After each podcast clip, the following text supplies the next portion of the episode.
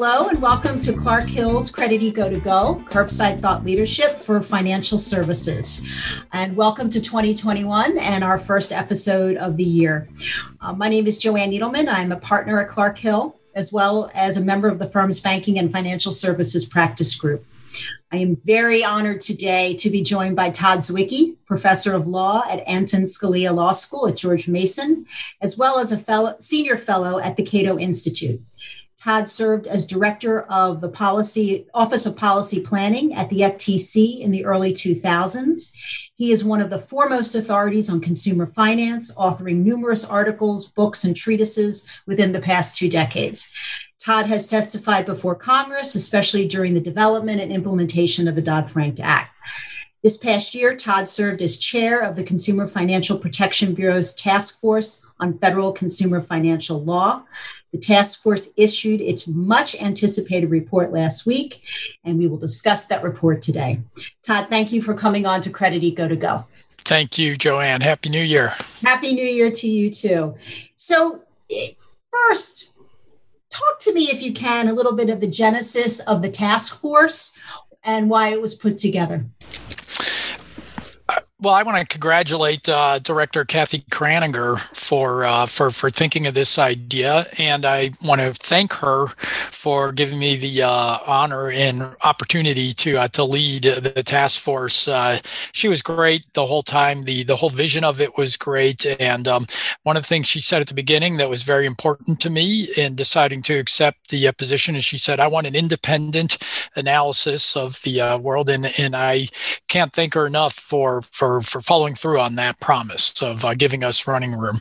Uh, this came about. It turns out this isn't the first time we've had something like this. Um, it uh, by, in, in about every 50 years, it turns out we've had this. So back in the 1920s is where we sort of had the onset of the modern consumer finance system. Is people left the farms and immigrants came to the United States. Uh, we needed a new consumer finance system to deal with wage earners and that sort of thing. And so there was a great reform movement at that time, spearheaded by the Russell Sage Foundation and led to the Uniform Small Loan Law that kind of modernized the system. And then in the 1960s and 70s, the great pressure at that point really came about in the changes in the market for financial services. We started seeing credit cards marketed across state lines, mm-hmm. even technological developments that you don't think about, like declining cost of long distance telephone calls, right. made the old patchwork state by state system of debt collection regulation uh, more difficult because you could harass people across state lines. So there was a call at that point point to modernize the consumer financial system to deal with the fact that the system was more mature and more national. And so we saw the great growth of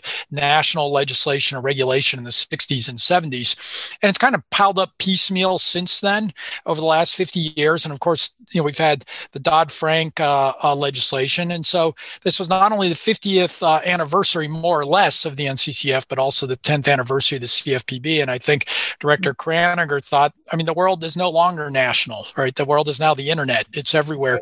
People shop differently. They take in information differently. They use different products. You use the internet, and the pandemic has just accelerated a lot of these uh, these transitions. So I think she should really be applauded for her vision and seeing that it was time to take a systematic look at this. Um, our report, it's a consensus report. We were thinking 10, 20 years out framework for the future, much like the NCCF did. Um, and that was sort of our vision throughout. Yeah. You know, it was it. Let me congratulate you. I mean, it's it's a utterly comprehensive report. There, there, there isn't a stone that you haven't left unturned. That is for sure.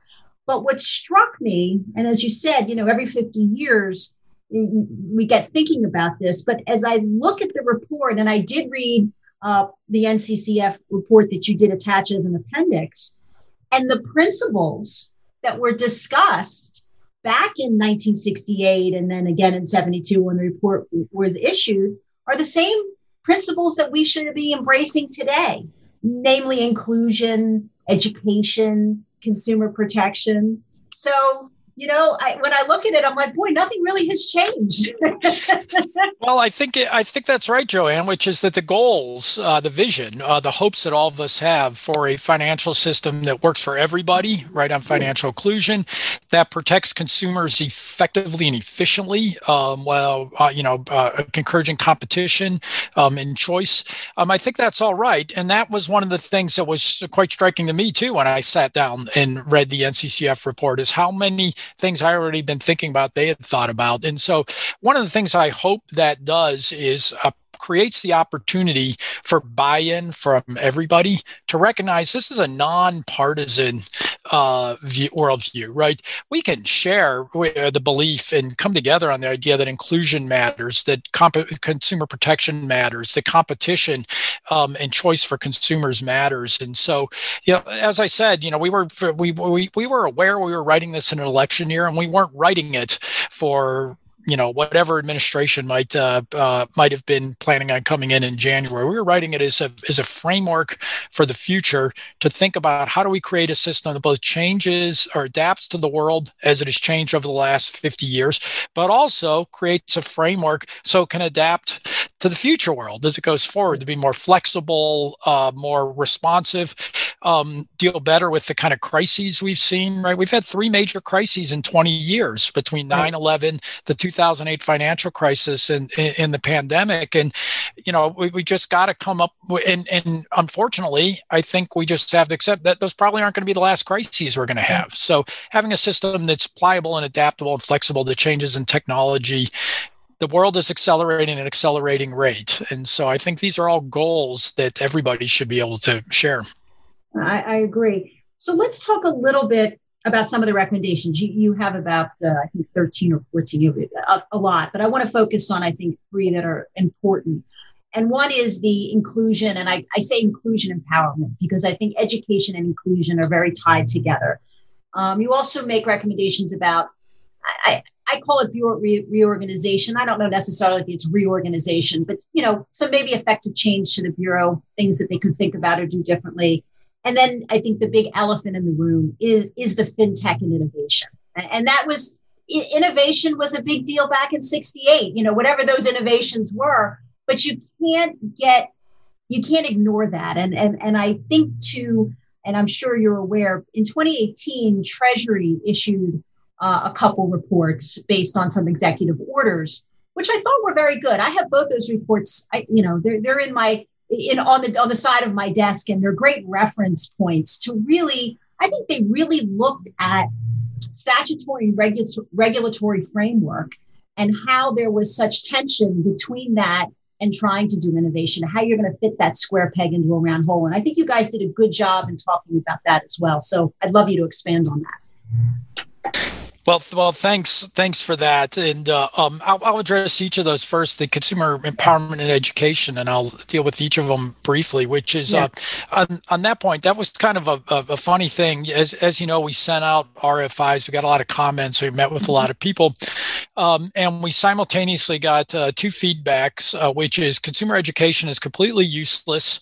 Um, that uh, consumers are are hopeless, um, and other people say consumer education is the uh, the uh, the key to everything. Right. Um, and so, what we tried to do in the report was go through and rigorously assess what works, what doesn't work, what is possible, what's not possible. And what we've seen is um, historically, we spent a lot of money on consumer financial ca- education and haven't had a lot to show for it. Um, we think that now that that is changing, but a lot of what it is is just being realistic. Uh, consumers for and, and and what we could try to do, right? Teaching consumers in high school to know exactly exactly whether to invest in a Roth or a traditional IRA when they're 33. Um, that, that's not going to work.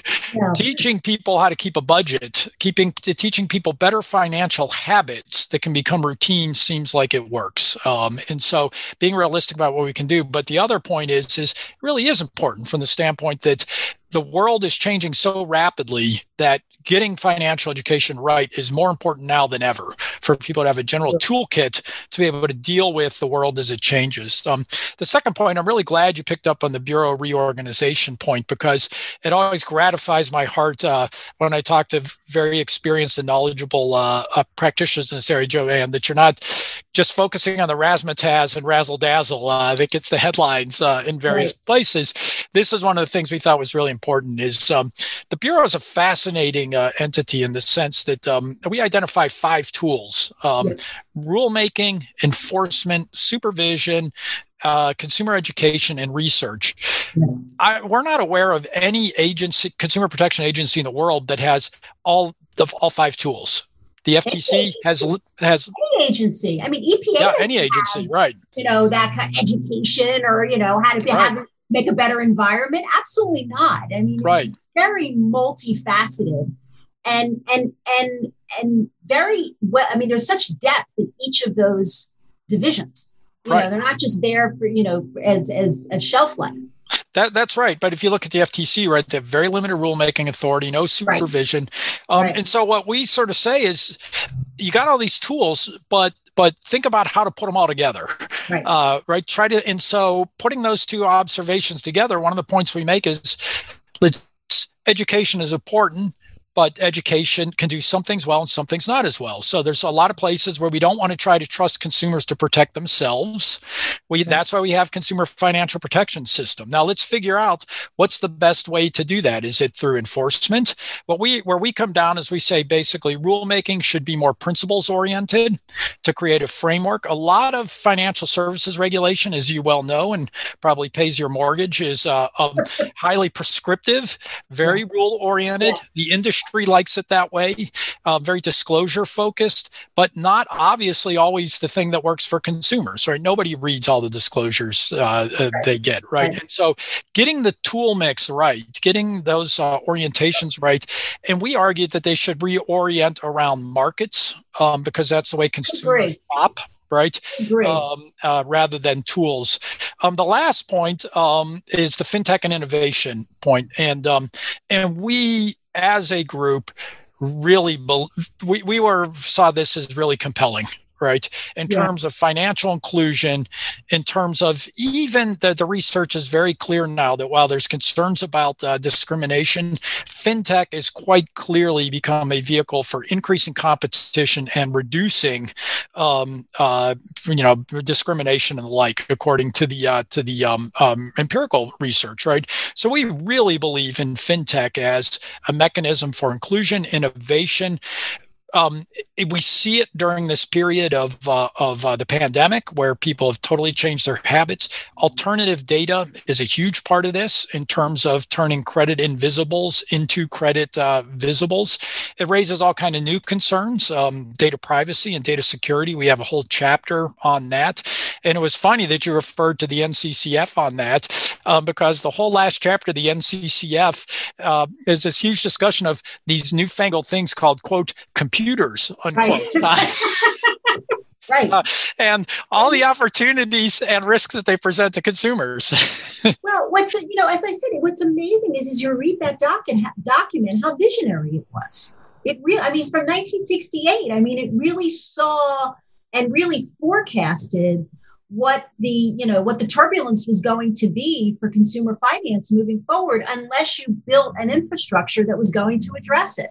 I thought that was it was fascinating totally. how old I was when that was written, but you know, I mean, it's just it's fascinating, really, really fascinating. So I yeah, and one of the neat things about this, uh, you know, the task force, my co-task force members, uh, Howard Beales, um, Tom Durkin, uh, Bill MacLeod, Jean Noonan. This was really a team production, and our oh, staff was unbelievable. Um, I yeah. don't know if they had any idea what they were signing up for because uh, uh, because this wasn't your typical government work in terms of what we were asking them to uh, to do. Um, our, our staff director referred to task task force time, uh, which was uh, that, you know was um, hurry up. But but one of the things that was cool was Tom Durkin, um, our you know one of the task force members, actually worked. He did his as a graduate student. He wrote a report for the NCCF, so he has that continuity. Really neat. These are people who have had. Um, I, I, know that Howard Beal and Jean Noonan, Jean Noonan both were at the FTC. You were at the FTC. Um, and I can't speak about the others and and, and their backgrounds. And Bill. MacLeod was the, also the head of the Bureau of uh, Consumer Protection at the FTC. Yeah, but they all brought their perspectives and certainly rich perspectives and well versed perspectives, and I think that's important. Um, to, to bring some you know understanding of, of where we go from here and and what we need to look for. So I, I, I was I had remember seeing most of them. Um, not last summer, but the summer before at the CFPB when you all did the UDAP um, thing, which was great. And I, you know, I thought that that was a really healthy discussion uh, about UDAP and how to frame it, and that's obviously going to be a big issue going forward. Um, but I, would be, before we kind of look forward, um, one other point I wanted to raise is, and you had said this in um, when you were doing the debrief at the CFPB, is that the task force came to the conclusion that credit is a good thing. And I do, you know, I personally, my personal belief is, yeah, I think it, it, it allows elevation, it allows people to grow, but obviously it has to be used wisely. But that is not a consensus. Uh, you know, I think if you look at the whole consumer finance world, if you look what advocates think, they see credit sometimes as a very bad thing. So how do you how do we get to that consensus ground of how to use credit and use it wisely and why it is a good thing? Great question, uh, Joanne. And and the in, uh, the, the report is divided into three parts. Uh, the the first volume, which is 798 pages. Uh, the first part is research on economics and history. The second sort of is a catalyst for how to think about consumer protection, sort of consumer protection. Um, uh, information and disclosure, obviously, which is big in this area, competition, innovation, and inclusion. The last part is sort of emerging issues and regulatory flexibility and modernization. The first part of the report is the first part of the report, and it's large and dense for a reason, which it is. It is our brief to answer your question, uh, which is it documents the growth in consumer finance. And beyond that, what it does is it very rigorously and systematically goes through a century's worth of economic evidence on consumer on uh, on consumer finance, why consumers use economics, and hopefully persuades people who want to be persuaded or are open-minded as to why why credit is good, why credit in a in a well-functioning competitive market with uh, with proper consumer protection is a good thing, and access to financial products is uh, is is a good thing. I won't try to summarize the argument here, but um, but we but we explain uh, in you know hundred, several hundred pages the underlying economics of consumer credit with the idea of hopefully reminding people of lessons that have been learned in the past and basically justifying that uh, that conclusion. Well, thank you for that. I, that may ask one of my last few questions. Um, I understand framing that argument and what you did in the report, but how would you like to see the conversation being framed using this report going forward? I think um, you know for, for us the thing that um, so uh, so when we were preparing to do the um, to do the, uh, the, the presentation, basically we had a uh, an arm wrestling match over who got to talk about inclusion, uh, because um, inclusion and access immediately became i mean that's as you know that's been a passion of mine i believe it's a moral imperative uh, to to yeah. for, for inclusion and access and all of us felt very very strongly about that about you know the system works pretty well for most middle class consumers these days but there are people yeah. who've been left out and there's people for whom there are you know great potential for alternative data um, fintech all these different sorts of things allowing charters for uh, industrial loan companies so that walmart can uh, who you yeah. know is announced fintech, but but the WalMarts of the world to get into uh, to these uh, to these things to allow non-banks access to the payment system, faster payments by the Federal Reserve. Right, so many of the things that motivated us in this are um, in, uh, oriented around inclusion, and even some of the areas where we talk about considering regulatory amendments and the like. In the end, we come down that basically they're they're bad for competition and inclusion. And we basically say we look at the evidence in a very detailed way, and we say it looks here like this is a, a, a regulation or a law that's having a real detrimental impact on uh, on inclusion for excluded uh, people. So so I hope people take that as one overarching vision is let's be really serious about uh, about inclusion and what we can do for people. I think the second thing would be this this point that we can all agree on, which is the need for regulatory modernization.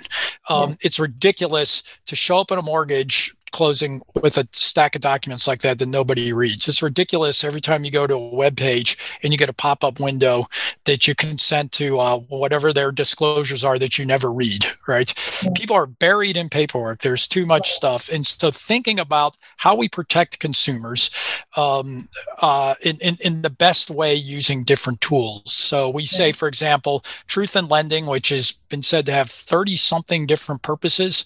We say the overarching purpose of truth in lending uh, in those disclosures should be to facilitate shopping uh, by consumers.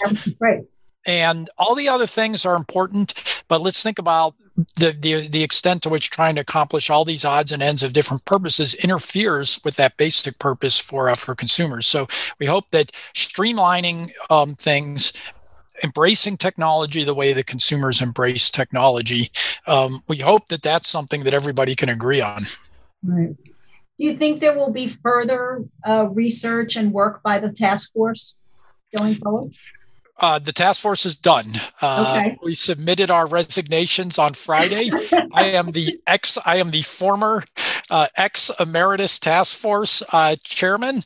Uh, my my wife gets a big smile on her face every time I say that because because uh, the task force report I think has been our fourth child for the for the past year, requiring more attention. Uh, but uh, but yes, but what we hope is, and one of the things that's interesting, Jean, is that uh, um, uh, Joanne, I'm sorry, uh, okay. is that uh, um, the the largest single tranche of recommendations we have is for research right. research on ways to better uh, promote financial inclusion by rural consumers, research on how to to protect uh, uh, incarcerated and formerly incarcerated uh, um, uh, individuals. Right. The problem of identity theft for people in prison is a big problem because they can't readily check their credit report right, right? they come right. out of prison they have no credit uh, record right mm-hmm. the problem of uh, of immigrants getting access i mean a lot of these things are problems we point out that we don't have ready solutions for, but are really important pressing uh, uh, problems. And we really hope policymakers make the investment in the research uh, to solve and address a lot of these uh, these problems. It's really fascinating. I, I, think we're going to be talking about this report hopefully for years to come, and I think it's a great uh, template for us and a reference to keep going back to uh, as we have these discussions. So thank you for thank you and your team for all the work that they did. And uh, it's it's it's occupying a big part of my uh, of, of, my shelves right now. But it, I have it close by because I know I'm always going to be referring to it. So uh, before I let you go. Um, we've we've been doing credit go to go now for uh, i started i started a podcast in the middle of the pandemic i'm not sure if that was a good or bad thing but so far so good um, so when our guests come on uh, we want to have a, a, little fun with them and not talk about dry dry financial regulation stuff all the time. Um, so one question I ask my uh, guests is, you know, we've all been sitting at home. You've been sharing some of your stories with me as well. Uh, I ask all my guests to share uh, some sort of experience that they've had while sheltering in place. Initially, it was a to-go experience because it's to, it's a to-go theme podcast. But any experience that uh, you would like to share with our audience, I'm, I'm sure we would appreciate it. I've, we've had some really good stories, so I'll put you on the spot.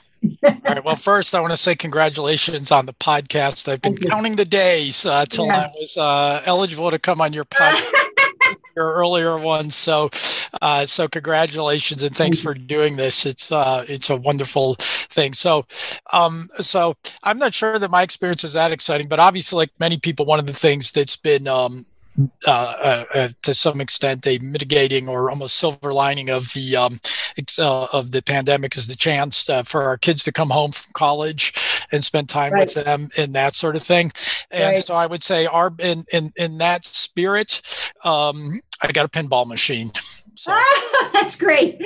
That's great. So, so my daughter and I, they're, your kids like it because you know that generation they're like pinball what? They have no idea. And that's the thing joanne is that oh, everybody loves pinball and it involves no screens right. Uh, but, there uh, you go. but but my daughter and I used to go to an ice cream shop up here uh, in Falls Church uh, that had a pinball machine that um, it's not been open, uh, and managed to find on Facebook Marketplace a a, a, a pin, oh, that's great. The, the Simpsons pinball machine that that we got. So oh. we've had some good family bonding time away from screens. So. Oh, that's a great story, Todd. And you know, fun, here's another funny story. When I first met you, I think your daughter was in middle school because uh, we were at that symposium at GW and you had to leave because you had to go pick her up and you had to take her to whatever after school activity she needed to be. And now she's in college. So that, that, that, sounds right. That was from 20 in high school now. So that was a long time ago. Uh, great story. Um, finally, Todd, in uh, consideration of your time and coming onto the podcast, um, what we have been doing is asking our guests to identify either a local, regional, or even national organization that is helping folks, you know, during the pandemic. Um, can be in any way. And what we do is uh, make a small donation uh, on your behalf. And I hope you have an organization you can identify. I, I sure do. Um, there's an organization here in Arlington, Virginia called Doorways Shelters. Um, as you know, one of the uh, in, unfortunate impacts of the uh, uh, the pandemic and particularly the lockdowns um, and people being at home is that there's been this tragic increase in uh, domestic abuse, yeah. um, and um, and this is a group that serves that population. So that's great. Thank you. Uh, we will absolutely. Uh, reach out to them, and I appreciate you identifying that issue and and and the organization and what they do. So, Todd, thank you so much uh, for coming onto the podcast today, and many thanks. Uh, and please send my regards to uh, all all your um, your your the folks that that helped you and, and worked on the report. It was really uh, it, it's a great document. And Absolutely. and really next time you're in town, um, I'm challenging you to a pinball game. Okay, you got it. You got it. And thank you to our loyal Credit Go to Go listeners for tuning in and logging on. All episodes of Credit Go to Go can be found on Buzzsprout and Spotify. Information on our podcast can also be found on my clarkhill.com bio page as well as my LinkedIn page. If you'd like to be a guest on the show or have ideas for future show topics, please email us at creditegotogo.com. Thank you, be well, and stay safe.